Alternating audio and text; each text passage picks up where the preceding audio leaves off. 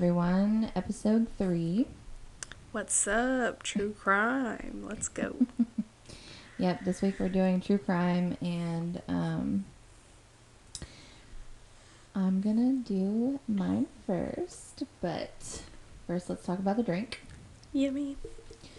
Okay, so it's green. It's like a really lime green color, and um, it's in honor of all of this Area 51 stuff we got going on. I can't fucking stand you. Listen, the drink, the drink's name is Halion Bop. Jennifer. You'll understand why soon enough. Okay. Uh, first of all, I'd like to say that you know the vat of weird, deadly shit that the Joker fell into? hmm That's what this looks like. So it looks delicious. All right, let's try. yep. God damn, that's That is really. oh, wow. It's That's really good, though. I didn't make up this drink, so the strongness is not on me. I found it on Pinterest. I don't know what the name of it is. Uh, originally, it's for like Halloween or something, but It's um, really good. I mean, it's good. I actually considered putting some ginger ale in it, and now I regret not doing that because I feel like it would have added some fizzy Yeah, I miss. But I like fizziness in all my drinks, anyways. Yeah, so. me too. So, anyways, that's strong as fuck. Like, I need to. Stop, I need to slow down. I've already taken like six drinks. But okay, so. So, anyways, holy shit! There's like an after. I know Like- it's, a, it's a burn. It's a it's a warmness Wow. lingering. Over here, my my face is being a little bitch and crying. I don't know what's going on. All right, proceed. Okay. So, let me just get into it. First of all, would you like to enlighten everybody about how many pages of notes you have today? Let, let me count again. As she has a, a binder, basically, or a notebook full. I have nine and a half. Dear Lord, Jennifer. Okay, because this is a fucking. Okay, this is a mind fuck if I've ever heard of one. okay. Like, you have no fucking idea how crazy this shit is. I probably didn't even get near as much as I should have in it. I skipped a lot of stuff. Are you serious? Yes. And I might have put a little bit too much info about the main guy in there and not enough about. Let me just go ahead and get into it. All right, go ahead. Okay, so this is about um, Heaven's Gate, which is a cult. Oh, I've heard of them. Damn, they're messed up. Yes. Okay, so this is an it's basically like an alien slash religious cult, and um, the leader's name is Marshall Applewhite, and I know. I'm sorry. I, I laughed whenever I saw the last name too. I was like, how much more white can you fucking get? and we're white guys. Calm down. Um, so Oh, jeez. he was born um, May seventeenth, nineteen thirty-one. He was the son of a minister and grew, grew up very Oh. religious. Um, he was Presbyterian Of course. which I don't know anything about that religion, so whatever. Um, or that sect of the of Christianity. Um, he went to Corpus Christi High. He was born in Spur, Texas. Hey. Yep. What what? Um, he went to Austin College, which I'm not sure if that was in Austin or it was if it was in Corpus. I'm not sure Mm-hmm. but um, he was involved in a lot of groups and student organizations. Very popular, very well liked, very charismatic. You know, all the makings of a cult leader. Was he attractive? uh, no. Well, I don't know about in his younger days, but in his older days, he looked like he just wanted to give the fuck up on life. Okay. All right. like I'll let you watch his last video later on because yeah.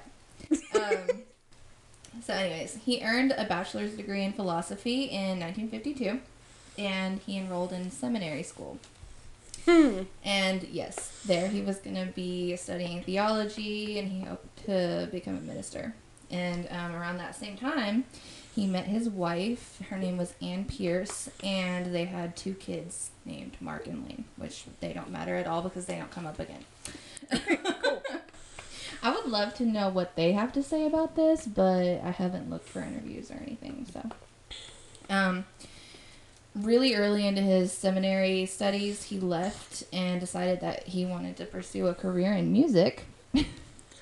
Okay. Really fucking random. Extremely random. All right.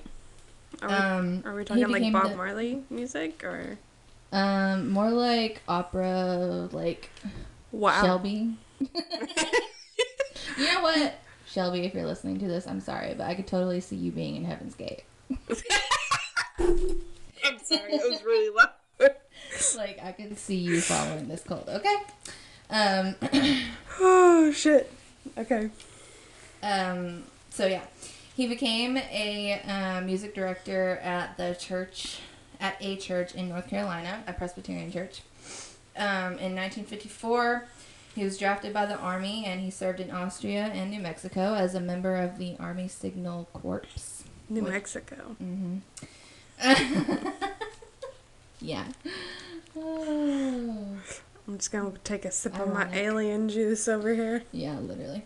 Um, and then he decided to leave the army in 1956. I'm guessing they didn't have to stay for a certain amount of time back then. Um, and then he enrolled at the University of Colorado and got his master's in music. Um, yeah, still going with the music. he eventually moved to New York City to pursue a career in music, but he was unsuccessful and he went to teach at the University of Alabama. Um, and keep in mind, his wife and kids are still with him right now. He they're just like being tagged along and involuntarily being pulled through this life with him so he can fucking pursue music. So yeah. I'm gonna keep my Um. opinions to myself. Um, so at this point, it's like 16 years after him and his wife met. And um, while he was at the University of Alabama, he had an affair with a male student. okay. Hmm. Um, and then he lost his job, and his wife left him. And three years later, in 1968, they divorced. Um, but when he initially, when she initially left him, he moved to Houston. So, um, in Houston, he taught at the University of St. Thomas, and he became a very popular local singer and performed at the Houston Grand Opera and was openly gay during this time. And um, at this time, he started becoming depressed. I'm guessing because like he he was trying to have relationships with people and he was getting judged and like made fun of and stuff like that. So he, so he got depressed and um, his dad died and so it, it made him even more depressed and then he kind of just had like a mental breakdown and he left his job and he moved to New Mexico where he met a woman named Bonnie Nettles in 1972 and she was a nurse and she yeah Okay. Revolving door. yeah she was a nurse a nursic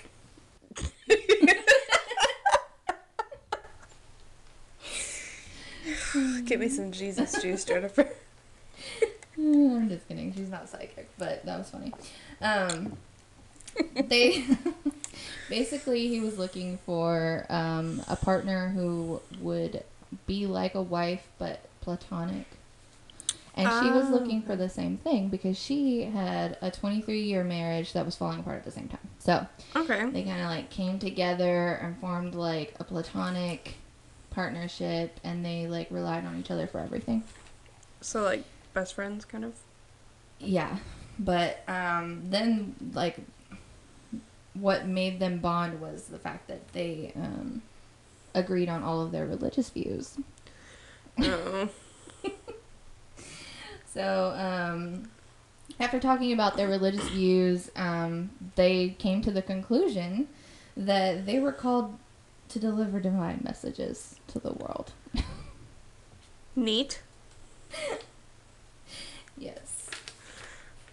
So um, they spent they decided to go off and go off on the road and um, basically like tell people about what they were about and like go to like new age shops and speak to people because at that time like what would be called new age now was kind of like cultists and like stuff like that so they spent two years on the road and um, they believed that their higher calling allowed them to ignore earthly laws and they were both arrested for credit card fraud in 74 Because that's a thing to do. because that's what divine beings do they Yeah. fucking commit credit card fraud Of course. Um, it's number one on my list. Yep. Oh you're a divine being being Of course I am. Duh. Um, those charges were dropped, but um, Marshall spent six months in jail for stealing a rental car. Okay. So, because he he rented a he rented a car in Missouri, and he was found somewhere in Texas with this. Oh, in Harlingen. He was found in Harlingen with this rental car, and at the time of their arrest. So, anyways, um, while there, he decided to refine his and Nettles' beliefs, and he basically like wrote everything down and figured out exactly what they were gonna be believing. I guess. Okay. Um, so here's what they thought. oh God. They thought that they came from what they termed as the level above human, a physical and literal version of heaven in outer space, and that they were sent to help others reach the next level. to them, the human body is just a vehicle. And to ascend from this world, they had to separate from all that was human in themselves, including their earthly needs and desires. They believed that a UFO would take them back to the next level after completing their mission. Honey, no. That's not how that works. Oh, they believed some crazy shit. Like, just wait. Once he was released, um, they decided that they would contact extra extraterrestrials, like no matter what. This was their goal, and um, they decided to seek out people who thought like them, who like wanted to meet aliens, and well, you know, not they didn't call them aliens. They called them extraterrestrials, above human, like beings above human. Yes. Wow. Um, they went out and they recruited what they called disciples, who they called crew. They they they they renamed a bunch of fucking shit. Like they they just gave nicknames to every fucking thing that they possibly could. okay.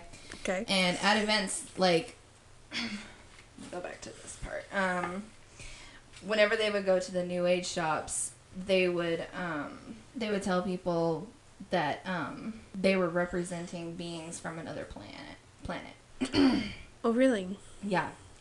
And it was called the next level. That was the planet, the next level. Um, and the planet needed participants for an experiment, and whoever took part in the experiments would be brought to a higher evolutionary level. And they referred to themselves as guinea and pig.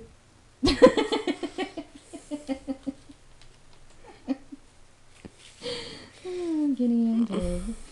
Oh shit, that's White people, man. Um, at this time, they rarely ever spoke to people directly um, at the meetings. Um, they would just, it was like they were fucking celebrities. They would just fucking come in, say what they're about, um, tell people they needed to join them, and then they would just be like, leave your name and number here, and we'll collect it and contact you. And then they'd walk out. Well, they're above everybody, Jennifer. They're literally, yeah. Um, they're higher beings of evolution. So, um, so yeah, they initially called the group the Anonymous Sexaholic Celibate Church. Once they finally had a following, and they created the class. They called it the class. Anyone who went into the cult was entering the class, and um, it eventually was called um, the Human Individual Metamorphosis. Okay. So yeah. Um, and then after speaking to the New Age groups, they got 20 people to follow them, and then in 75 they got 30 more people. So at this point they're at 50. Um, and all of these people were pretty much just like abandoning their family, their kids, their homes, just fucking picking up and leaving everything behind to follow these people. Um, no. I'm way too much of a homebody. I ain't leaving shit. I'm not leaving shit behind. Thank you. Same. Um, this um after the 30 people in Oregon, it sparked like a huge like media thing. Like they were in newspapers and all kinds of stuff and um, everybody was like really really negative about it and they were accusing them of brainwashing so they kind of like decided to like back off and um, they they started um, like staying behind and they would just send all of their followers out in pairs to recruit for them Okay. yeah. So, um, most of their followers were young, new age cultist believers who they knew that they could easily convert. So, like, really, like, gullible type people. Um, he said in pretty much all of his teachings, all of his early teachings, that the followers were all going to reach a new level of being like a caterpillar turning into a butterfly. Like, that's what he compared them like leaving the world. I don't want to be a butterfly. Whenever I was watching the, um, I was watching a documentary about it, and whenever I was watching it, they just kept talking about their their vehicles.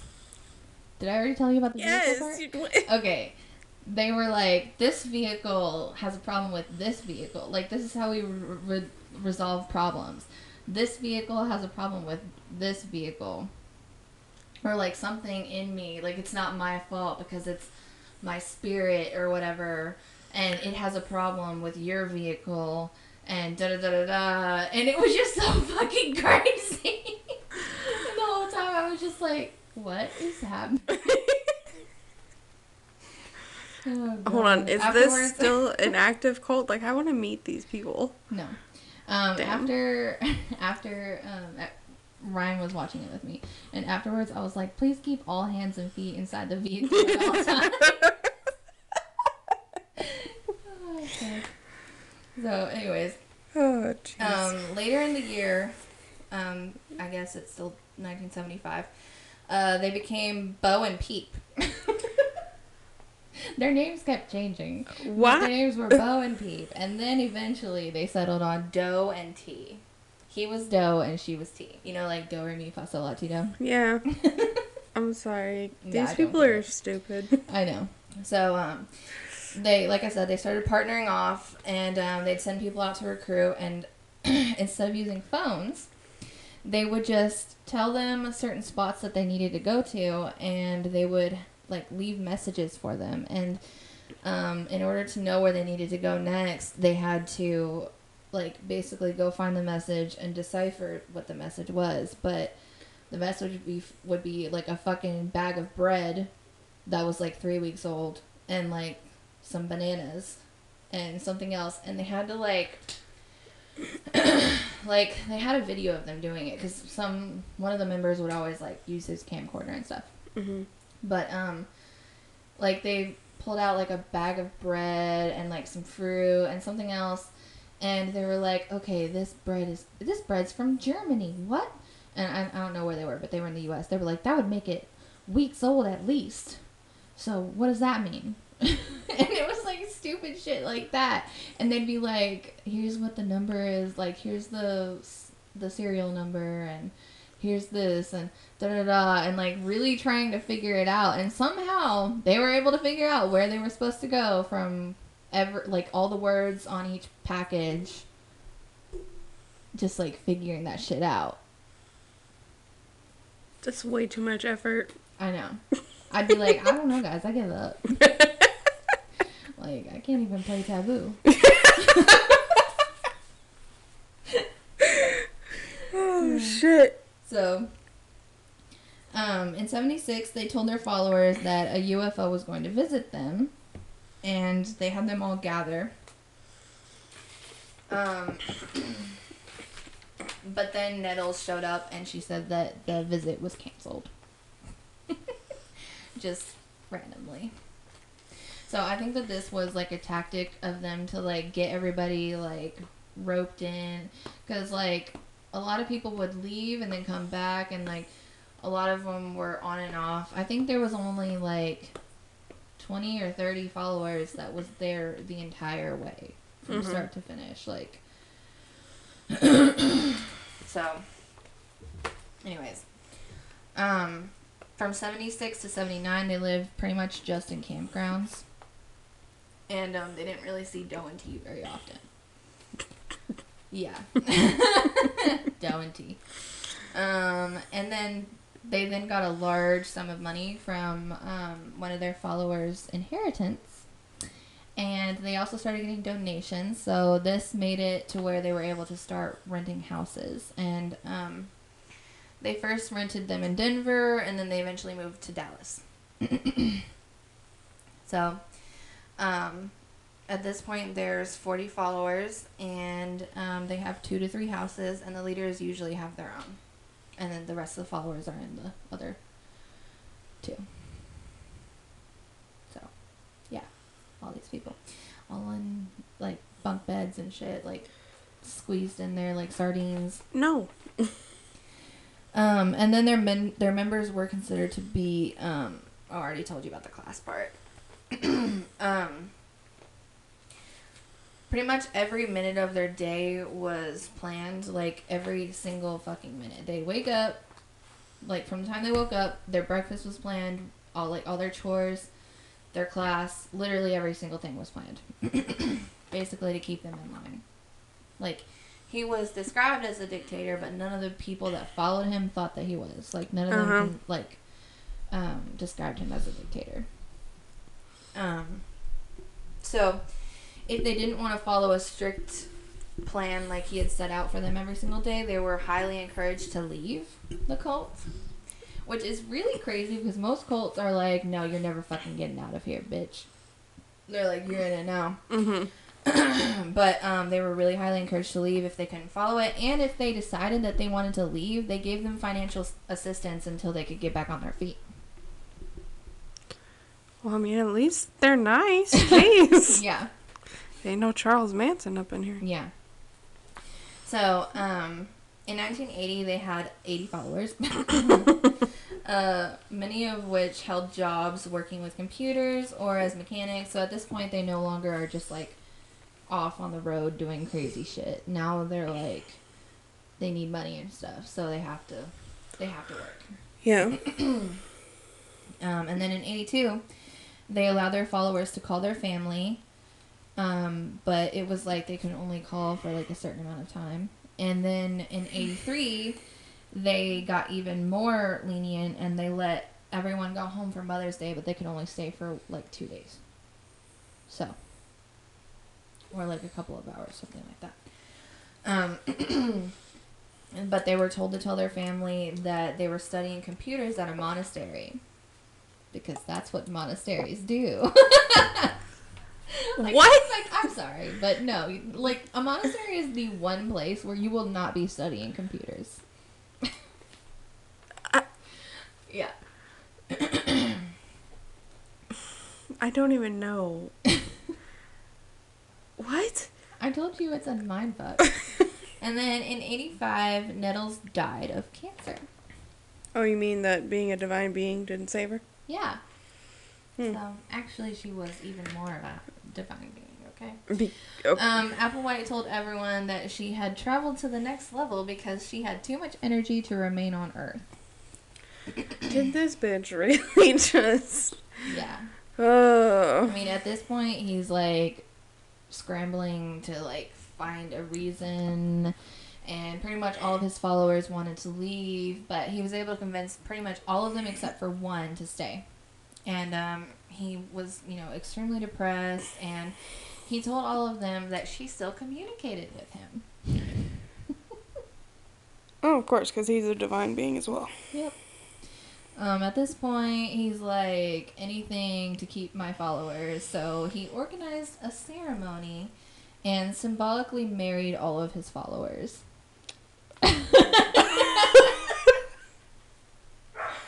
I mean, that's. I guess that's one way to do it. How do you divorce 80 or 79 people? You don't. exactly. Um, this was to show unity. and that's what it's speculated. Um, So hold on. He married them. Did they marry each other, or they just married to him? to him. So, um, he then started referring to Nettles as the father, and he started referring to her in like male pronouns because she's like God now, I guess. Oh, okay. Um, Who? at this point, he was like, "Fuck." I told them all that, you know, you had to physically leave Earth to travel to the next level, and her body's still here. So he decided that he would alter his teachings, and he said, actually, you can also leave spiritually. It doesn't have to be physically, and that's why Nettles left a body behind. Mm-hmm. So, Because it became God. mm-hmm. Yes. Makes sense. So, um, I'll just tell you um, what they believed heaven was. Um, they believed that heaven is another planet where higher beings lived, and once they reached the next level, they would evolve on other planets. So if they died, they would evolve and like move on to the next level, which is a new planet, which is heaven. And I'm guessing heaven's not the last stop because there's other planets. So yeah. Um, and they also said they they compared this to Jesus, and this is actually the reason that most of the followers ended up following him is because of this one reason right here. He says that Jesus did the same thing and he died. So Jesus came to earth, um, then he was killed, and then he bodily rose from the dead and then was transported to a spaceship where he was taken to heaven, which is the next level. Jennifer. And and um they believe that Jesus was the gateway to heaven, that he was here to bring everyone to the next level, but found an earth that wasn't ready to go yet. I need to be way drunker than this before we continue the story. Um, so so yeah, now we're in the late eighties. And um, basically, barely anyone knew that they existed anymore because they hadn't really done anything publicly, and they were way out of the public's eye. Um, and then in '92, they decided to record a 12-part video series, which was broadcast via satellite. Of course it was. They were basically like, "Hey, Earth, we're still here, and if you want to leave, let us know because we got you." So from via satellite, not the mothership. No, via satellite. hmm Um, so over the over the course of the group's existence, they had several several hundred people join and leave. Um, I think it said it was two to three hundred people, and at one point they had a total of two hundred altogether. So, but this was while they were still traveling, I think. So, um, they had several people join and leave, and eventually they only had twenty six people, and at this time, they spent thirty thousand dollars, and this is in nineteen ninety three. They spent thirty thousand dollars to publish a full page advertisement in USA Today that um, warned people of catastrophic judgment to befall Earth. Mm. Um, so at this point, this made 20 of the former members to rejoin the group because they were like, oh shit, it's coming. Um, and in 95, they built a homemade compound with tires and lumber, which they called the Earth Ship. Jeez. But Do was like, how old is Do? He's he he was born in 31. It's now 60, 93. 90. So he'd be like 62, 63? Yeah. So at this point, he's like getting up there, Mm. and if the winter was ended up being way too cold for them to stay. Oh, and by the way, where they built this, they bought forty acres. Okay. They bought fucking forty acres and built their little Earth ship, and then they were like, "Oh shit, it's too cold. Let's go back to renting houses." so they abandoned it and just took off back to renting some houses. Okay, I kind of want to go see this Earth ship now. I wish that. Oh my god! I wonder if it's still there. I haven't looked. Um. Anyways, so then um Apple. this is fucking crazy. Um, Applewhite and seven others um, in the group decided to go for surgical castration. What? And then um, they couldn't find a surgeon to do it, obviously, because Yeah. it's fucking stupid. But they finally found one in Mexico who was willing. But you know what? Mexican surgeons, like, no, I'm not trying to be racist here, but um, I know people who go to Mexico for surgery, and it basically they'll do any fucking surgery that you want for nothing. Yeah. So, so there's that. They found someone in fucking Mexico. Um, that was about 95. Oh yeah, especially back then. Yeah. So in '96, they they decided to rent a mansion in Rancho Santa Fe, California, and um, that year they recorded a last chance to evacuate to evacuate Earth video, and at the same time they learned of the approach of the comet Hale-Bopp. Ha- I can't even say it. Hale-Bopp, you know the name of my drink, Halium-Bop. Ha- Hail Bop. Hale-Bopp. hmm Okay. and um, they believe or Applewhite believed that Nettles was on a UFO trailing the comet, and that they needed to rendezvous with her. Why do I feel like this is gonna end really bad? Um, so at this time, a member named Rio, who they had um, an interview with him on the the, the documentary, but, but I couldn't find it on YouTube because I was gonna write um, th- like what he said down, but I pretty much remember what he said, and he said that he strongly felt like he needed to leave the group at this point, and that there was something really important he needed to do for the group outside of the group. So he talked to Do and he was like and he told him like his concerns and Do was like, "Oh, I totally agree with you. Like um, we'll buy you a train ticket and we'll get you back to wherever he was from and um, give you the money you need to get set back up in the real world in the real world." So, he leaves. And um then in March of 1997, the group made farewell videos praising Do and saying how happy and excited they were to be going to the next level. And Applewhite said in his final video that it wasn't too late to join them, they just had to hurry, and it's not suicide because they aren't dying. Knew it. So then, March 22nd, they made a concoction of vodka and phenobarbital, and they took the concoction, and then they placed a bag over their heads, and they all like lay down in their bunk beds and went to sleep. And then, meanwhile, Rio, the guy who left like six months before, um, he got a FedEx Express with a message saying to go record the aftermath and that by the time he's reading this they are in the next level. Yeah.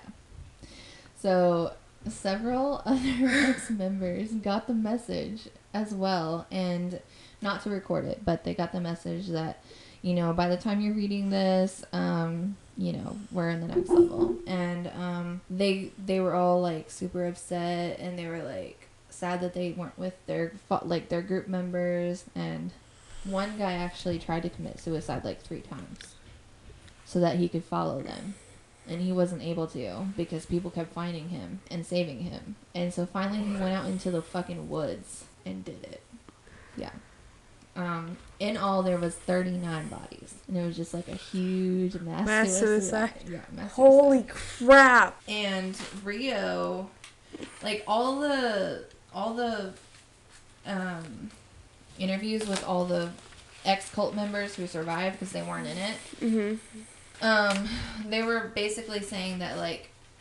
anytime they would be in the class or whatever, it was like they were all in awe whenever Do would walk in.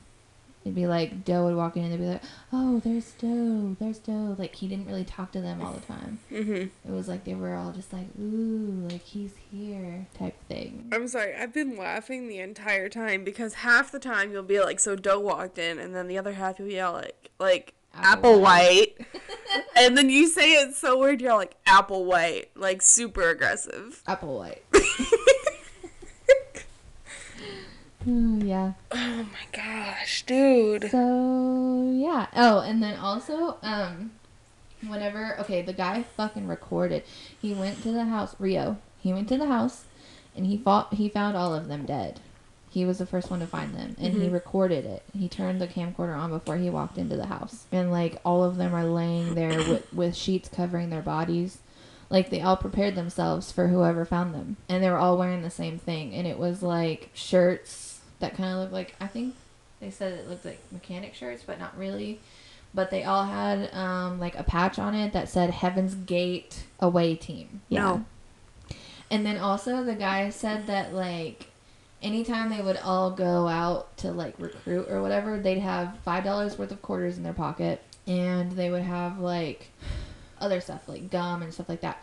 And um, they they each had that in their pocket, like they were getting ready to leave to go somewhere. And then another thing that's crazy is that they made them all dressed like in baggy clothes, and even if it was a, a girl, they had to dress in baggy clothes. And um, they all had short haircuts to basically like get rid of their sexuality because he said that um, there was no marriage in the next level and sexuality didn't matter and that's another reason that they all went and got castrated well seven of them other than him So they didn't ever have sex either? no none of them I can't be this part was of this cult. literally a straight up celibate cult I can't. who believed in aliens who thought that jesus was an alien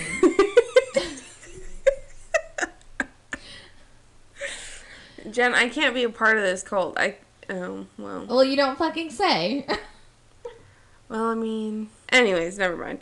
Um, So, um, it was funny because like the dude who was in the interview, he was like, "Yeah, whenever I was only in it for three months, I guess he got, I guess he got kicked out or something because he wasn't like able to follow the strict plan or whatever." But he was like, "Yeah, when they were telling me it, it just made so much sense. It just clicked in my mind. Like that is so what Jesus did." And da da da da. And I was just like, "Uh, no, no." honey, do you want me to open the Bible for you and, and tell you what, what actually happened to Mhm. Jesus? This is for people who, who believe in Jesus, of course, like I do. But I don't know if everyone does. So Right. So Uh, I that is can't- Heaven's Gate. The cult. yeah, well, fuck Heaven's Gate, cause no. Why do you always pick the craziest shit? I don't. I mean, I just find good ones. What can I say? Oh, good lord. That's why my drink is green, and uh, yeah. So Well, I was confused for a second. I was about to be all like, so true crime just it doesn't involve like murders and stuff, but I mean, I guess yours suicide works. I mean, is it technically a suicide What? though, or is it a murder because he brainwashed everybody? no, it was a mass suicide, and it counts as true crime because it was someone like you know, cults are true crime. Yeah, yeah. All right. So God damn, this is way too strong. I I drank like three quarters of mine way too fast, and I'm about to probably butcher my I need some Chick Fil A. Gosh, that Chick-fil-A sounds so fucking good. right now. Okay. I'm like, what time is it? oh, it's way past Chick Fil A time. Oh yeah. yeah. What time do they open for breakfast? I think I think they open at six. What time is it? That's That's only four ten. hours. That's not bad. We can we can do that. okay, go ahead. Let's give. Maybe Oh. we should go to Bill's. You know, I actually wouldn't mind that. I could wake Trey up too. All right, we- we'll do that after we we get through this. All right, guys. So my story today is about a man named Dr. Harold Shipman. Shipman? Shipman, Shipman. like ship Shitting on him? Like with a P. Okay. Um, from Nottingham, England. Okay. His nicknames are Doctor Death and Angel of Death. Oh shit! I, I know who you're talking about. I think I actually wrote him on my list. Okay, back off. Damn you! Back off. Damn you! You told you took him from me. I think you heard me say Doctor Death, and you were like, it like stored in your mind. No, I literally just typed in famous serial killers Oh, from around the world. um, so he was born January 14th, 1946, in Bestwood, Nottingham, UK. He died January 13, 2004, Wait, when was he born? in 1946. Oh, okay. You telling me when he's dead already? Well, the crazy part about his his death is he was born, like I said, January fourteenth, and he was and he died January thirteenth. Oh, okay. Yeah. So one day before his birthday. So uh, I have the victim count here, but I'm not going to get into that just yet because it is fucking insane. um, the story of Dr. Shipman is, you know, is for the most part it's pretty boring, except for the fact that just like it's like there's no gruesome tales to it. The way that he killed people was pretty clean and everything like that. Mm-hmm. So in 1970, he received his medical degree from Leeds University in Leeds. In Leeds. Um, but he actually, his interest in medicine came about due to the fact that his mother got lung cancer and became addicted to morphine. Um, Mhm. She actually died June 21st, 1963, and that completely devastated him. Okay. Um, so he went to medical school. He actually failed out of his boards like two weeks. What the fuck? Yeah. And they let him do it again? Yeah. Okay. Um, so he was in. Um, he joined a general. What kind of doctor was he? He was a general physician. Oh, okay. Uh, he joined a medical practice in Todmorden, Yorkshire. Tod Todmor, yeah, Todmorden, Yorkshire. Okay. Um, uh, by 1974, he was married and a father of two, and was working full time in a practice. Okay. I actually have an account of a nurse who worked with him. Was he was it his practice or was it somebody else's? No, he was working for somebody. Oh, okay. Um, the nurse, her name was Sandra Whitehead. Whitehead. Whitehead. Applewhite and Whitehead. Coming at ya. In a boy band. Woo. Anyways, uh, she was 18 whenever she worked with him in 1972. Um, she had her suspicions one night after she worked with him when three of their patients just died. what the fuck? Um, She, was just like, um, he only came in for a headache, doctor. What the fuck? yeah. So here's she the stubbed her toe. What happened? She uh sh- here's a quote here. It says, "One night we had 3 deaths. We just went from room to room and the patients died. There just didn't seem to be any reason for it.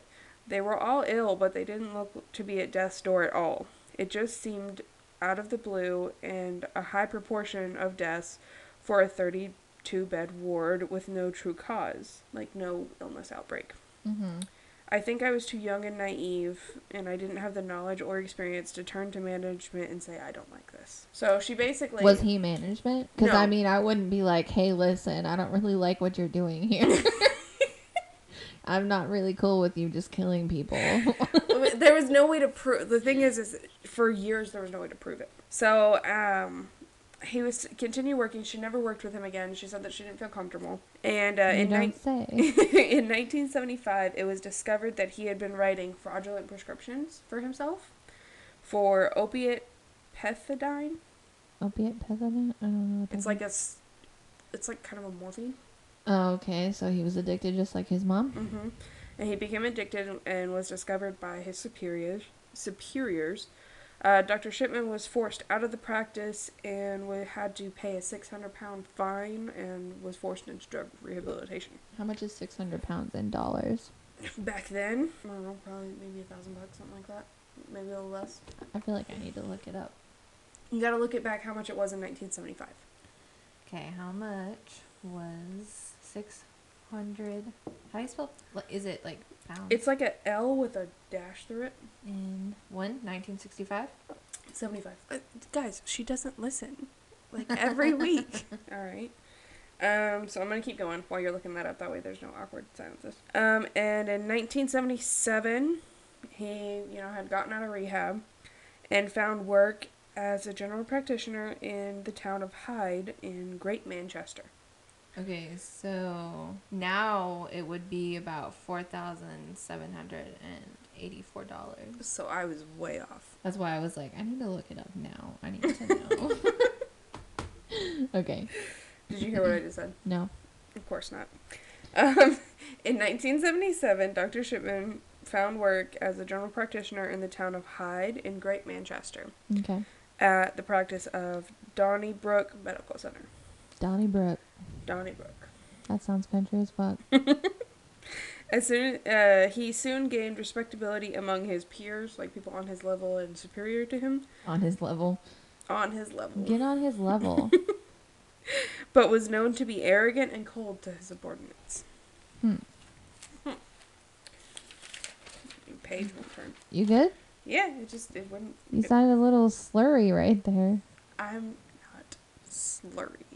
That is really You're fucking like, strong. Is the Okay, there's like three shots in one cup right here. All right, Oh, forgive me. no. Damn, I didn't even think about that. So it's a triple shot. Jesus, Jennifer. Nice. I found a good one. Oh gosh. All right. So the local undertaker noticed that Dr. Shipman's patients seemed to be dying at an unusually high rate, and they all looked similar. You know, at the crime scenes, they're uh, they were fully clothed and they were either sitting up or kind of The patients were? yeah The fuck were they sitting up for? yeah they were either sitting up or they were like reclining in a chair or like on a chase lounge or something. Okay, when are you gonna tell us how they died? Oh, not for a little while. You're Okay. fine. It's a mystery. It's a mystery. All right. He was concerned enough to. Okay, this guy was stupid because he went to Dr. Shipman directly and was all like, hey, bro, I noticed these things are happening. What's going on? Who? The Undertaker. Oh, the Undertaker. Yeah. And of course, Dr. Shipman was like, nah, bro. It's all good. Here are the medical records that I like, wrote. By the way, you look really pale. Would you like to come in for a checkup? Um, I can pencil you in for 9 a.m. Yeah, right for real but he basically he was like no here are the medical records that i filled out myself everything's good Right. Yeah Everything's fine. I wrote these myself. My word is law. uh, so later one of his colleagues susan booth also found the similarities disturbing and she actually got in touch with the undertaker and then the police Okay. so a covert investigation was opened and shipman was eventually cleared uh, of all charges that were brought against him um, his record appeared to be in order, which means that they went through his medical It's, records. c- it's probably because he's a fucking man. Yeah. That's all I have to say. yeah. If he was a woman, they probably would have been like, "He's she's a witch. Just fucking burn her right now." especially in England, right? oh, jeez. Um, so yeah, they basically they just looked through all of the records that he had written about his patients, and they were like, "Oh, he's fine." It says they're all they they all died of natural causes. It's fine. Um, the investigators failed to contact the General Medical Council and also, excuse me, check his background for criminal history. How were they able to do that? Just flip through some fucking sticky notes. I don't know. Well, I Back mean, then, the police they could have contacted, you know, where he had worked before and stuff like that. yeah, I guess so. I'm And- sure they were like, "Hey, do you think this guy's a good guy?" They were probably like, "I mean, he was okay," and then they were like, "All right, sounds good. He's Most cleared of likely. all charges." Most likely. it was later revealed that Dr. Shipman had altered his patient files. I mean, you don't fucking say. Um, so the victim that he was actually caught with was, well, not with, but because of. One victim, Kathleen Grundy, was an active, wealthy 81 year old widow. Was found she was found dead in her home June 24th, 1998, following an earlier visit by Dr. Shipman. Shipman advised her daughter, Angela Woodruff, to uh, that an autist I was trying to say exorcism and autopsy at the same time. I was gonna say autism. that an autopsy was not required, and so uh, Woodruff buried her mother, you know, just to get it over with. Okay. Uh, it turns out that uh, Angela Woodruff was a lawyer and had always handled her mother's affairs. Okay. She Eh. was like, "Where the where the fuck's this six hundred pounds at?" No, that's the fine from earlier, but you're almost there.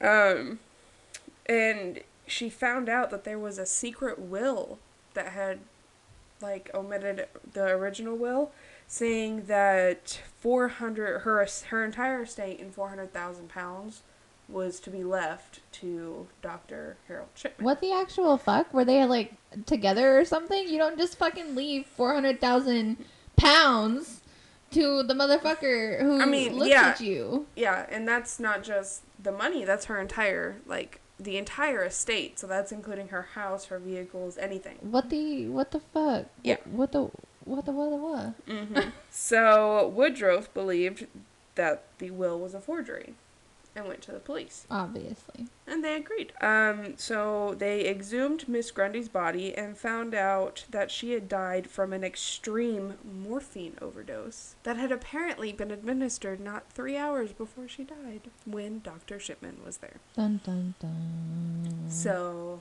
in case you didn't know, that's how he killed people. Really? Yeah. Okay. There you go. Same So way is that, his mother died. Is that why he was Jesus, what a fucking mommy's boy. Anyways, um so I'm guessing that he was writing his prescriptions so that he could use them on people or no, that was back then for himself whenever he was addicted. Oh, that was for himself. Okay. Yeah. Um, so they got a warrant to raid Shipman's house and they found altered medical records, an odd collection of random jewelry, and an old typewriter, which, like the lettering, matched the letters used on the false will. Ugh.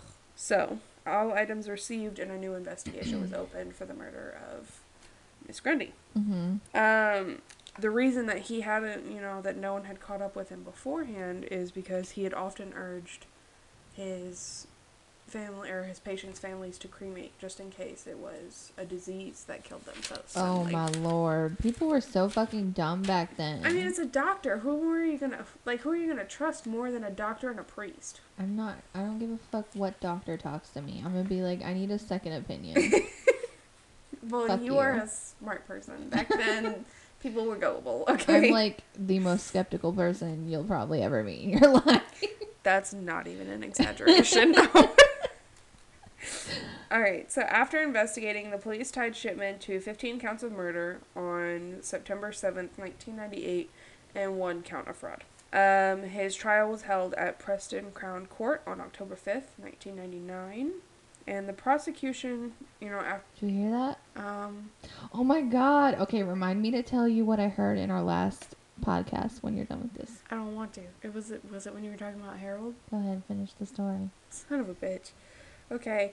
Um, okay, so the prosecution, after they had gotten all the evidence and had been convicting, or convict, ah, con- have conducted multiple interviews with Dr. Shipman, um, they had ascertained that he killed the fif- his 15 patients because he enjoyed exercising control over life and death and dismissed any claims, or, yeah, and he had discussed, and they had dismissed any claims that he was acting out of compassion because none of his victims had suffered any terminal illnesses. So it's not like like I I read somewhere that he said that he was just trying to eliminate cuz all of his victims were between the ages of 40 42 and 93. Mm-hmm. So he says His mom's age. So Yeah. basically, Basically, like, how old is- him, him of his mom? He would kill. Well, no, because he killed men too. But I did notice that, like, from wh- how old his mom would have been, that's kind of who he killed. It was either how old his mom was whenever she died or between there. So throughout the years, however old his mom was at the time was the age of his victims.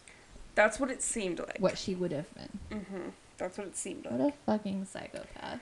Um, his, he never admitted to any of the murders. Um, but he, was like, said, "No, it wasn't me." yeah, he said that if he was, he probably would have just been practicing euthanasia What the because actual fuck? removing the population of older people might otherwise boost the healthcare system. okay. Oh shit! Who practices euthanasia? Fuck if I know. I'm never going to that doctor. That's for damn sure. Um, with how crazy I am, he'd be like, "Yeah, you're a Nut Society." Click. um, so, the throughout the entire trial, he was said to be haughty and arrogant, and he was eventually found guilty Kinda of like all Bundy. charges. Huh? So kind of like Ted Bundy. A little bit, yeah. He was what? He was found guilty of all charges. Oh, I thought you said not guilty. I was like, excuse me. on January 31st of 2000. The judge passed him or gave him 15 life sentences. Is he still alive today? Um, Shipman's records. Oh yeah, he died in 2004. Four. Four. Ship. Oh, this is okay. This is the crazy part. The uh, prosecutor says that he was addicted to killing. Um, let me see. I don't want to reveal the thing. I don't know what he knows. Okay. So his records were seized and audited by the General Medical Board or whatever. Mm-hmm. It is said that in a 24 year period, he had at least 236 confirmed deaths that were his fault.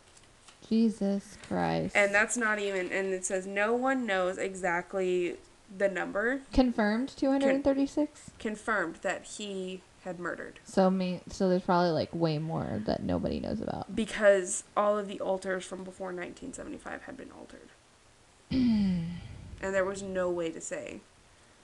But it's possible, like, they're thinking that as many as 260 people he How many killed. years has it been? Like 20, uh, that he was active, like as a doctor, Mhm. 24. 24. So he was killing people for 24 years. hmm Jesus. It is said that he had a god complex. Um, and on January 13th, 2004, a day before his birthday, Shipman hanged himself in his cell. And it is said that he did so so that his wife would get his 100,000 pound payout before it expired on his birthday for the children. Well, at least he was considerate, I guess, in the end. I mean, just go ahead and kill yourself so I can get some money. I mean, yeah, right? Jesus. So, like I said, What? not When was he born? He was born in uh, January 14th, 1946. So 50, 60, 70, 80, 90. So, wait, what? So he was 50, he was 60 something? He was 59 when he died. 59. Jesus Christ. Can I see a picture of him? Yeah, I was about to ask you, do you have a picture of him? I have one on my laptop. On my laptop I'll show you a picture of um, Do. Okay. And I don't know if he's guinea or pig. I'm to go ahead and say pig. And he's also Bo. So, Do, pig, bee, Bo. Bebop, be doop, boop, boop. Okay. So this was him whenever he was sent to rehab the first time for drugs in 1970. He looks like he's trying to convince someone of something like really hard. right. He's like, listen, I really didn't do it. I'm really nice. I'm a nice person. And this is him. Uh, I think two years before he died. Damn. It's he looks like he- a nice I old was man. say he doesn't look like a psychopath. That's okay. So to me, that's why he was so freaking scary. Is because one, he's a doctor. He's a general practitioner. He's who you He's go like to. someone who you would trust automatically. Yeah, and two, he unless doesn't your look name is like Jennifer. a. he doesn't look like a creepy guy. Like he looks normal, you know. Mm-hmm. And that's honestly the scariest part about it. I'll show you my guy. Okay. Do you want me to go ahead with the fact, or do you want me to wait? No, just wait a minute. Okay, Okay. here he is. That's in his video of him telling you like things. Okay. I wonder if I should like play fucking his alien. initiation video so mm-hmm. people can hear it. I I, can always cut it out if it sounds shitty on the recording. I kind of want you to. Okay, guys, I'm gonna try and play his initiation video. How long is it? Um, it's only like ten minutes or something like that. I think. If it's longer, then I won't do it. Oh, it's like eight minutes. Okay, cool. Okay, guys, get ready to be initiated into Heaven's Gate. I mean, can we not though? Everything's fine.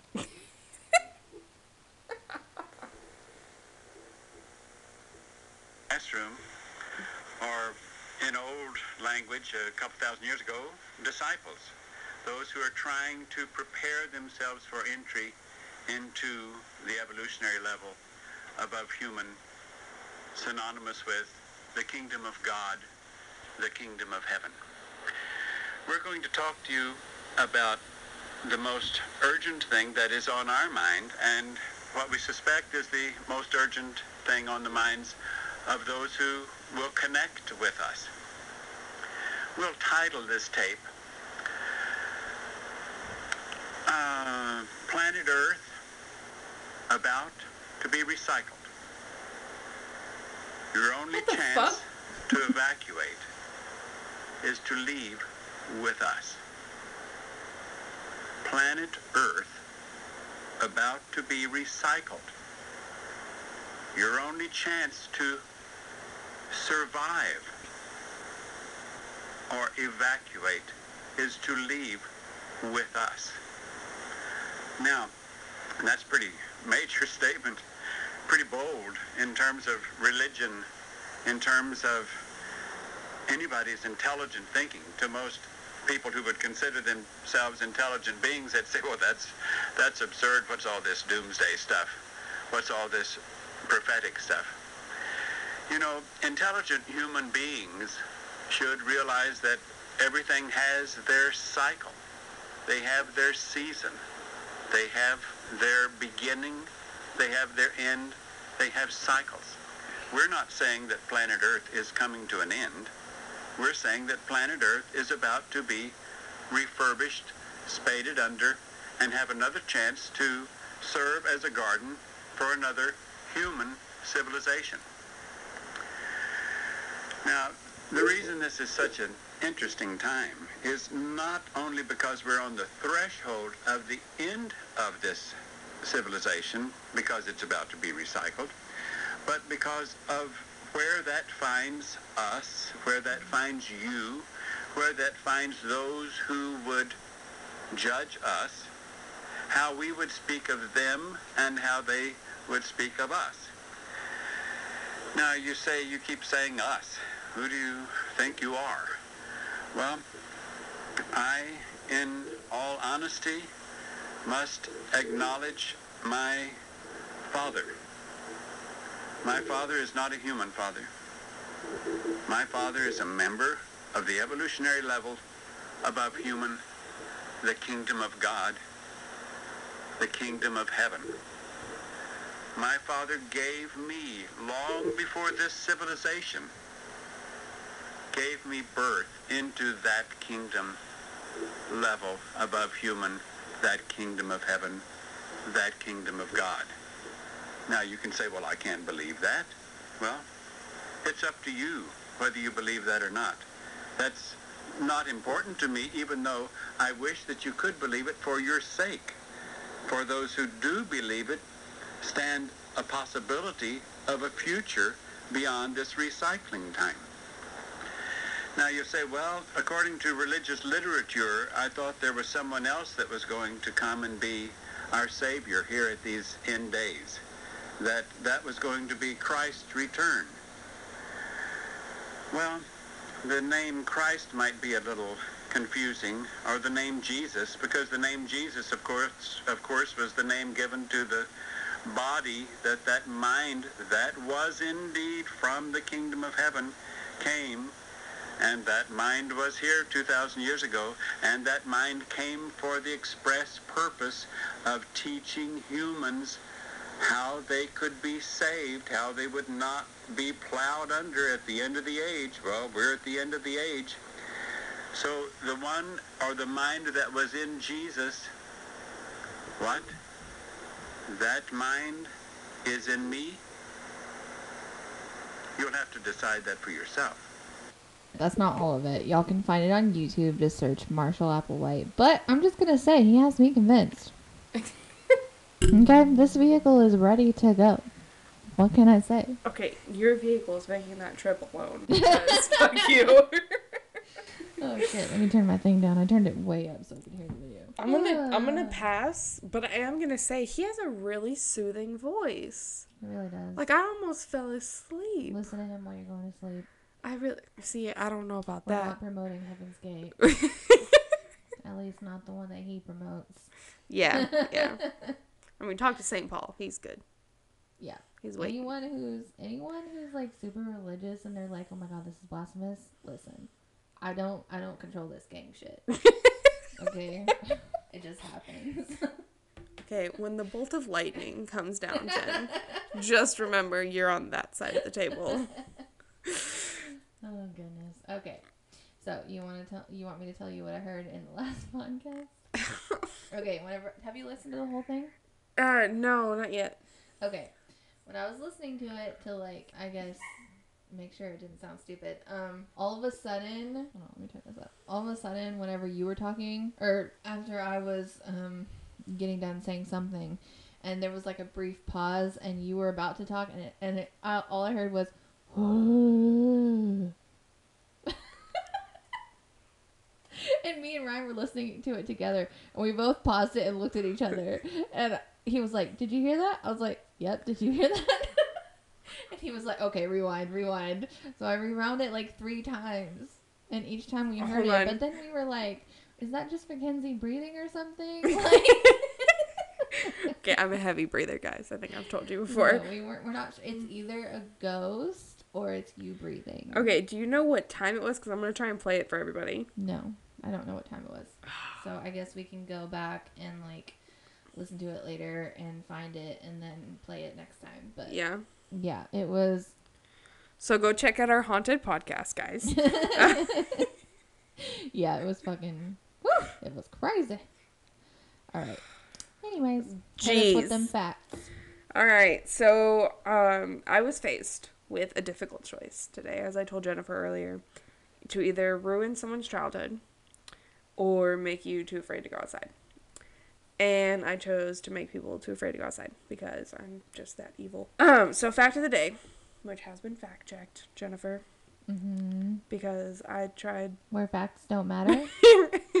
I attempted, I thought I'd found a story earlier this week from a website on Facebook, and I was about to Oh, fact check it whenever my fiance called me out on the website that the article was on before I got a chance to fact check it. he was literally yelling about how facts don't matter because the website said. What, what, what did the website? It was say? like The name? CN24, where, facts, don't, matter. Listen, this is creepy hour where facts don't matter. Okay, needless to say, I would never do a story without fact checking it, guys. Just so you know. But here's my fact, uh, or here's our creepy fact of the week. There are 25 to 50 active serial killers in the United States at any time. Jesus Christ. And each one is responsible for at least three deaths per year. Jesus Christ. Mm, maybe it's me. Of course, it's you. All right. Well, anyways, that is our podcast for the week. See y'all next week. Peace out, creeps.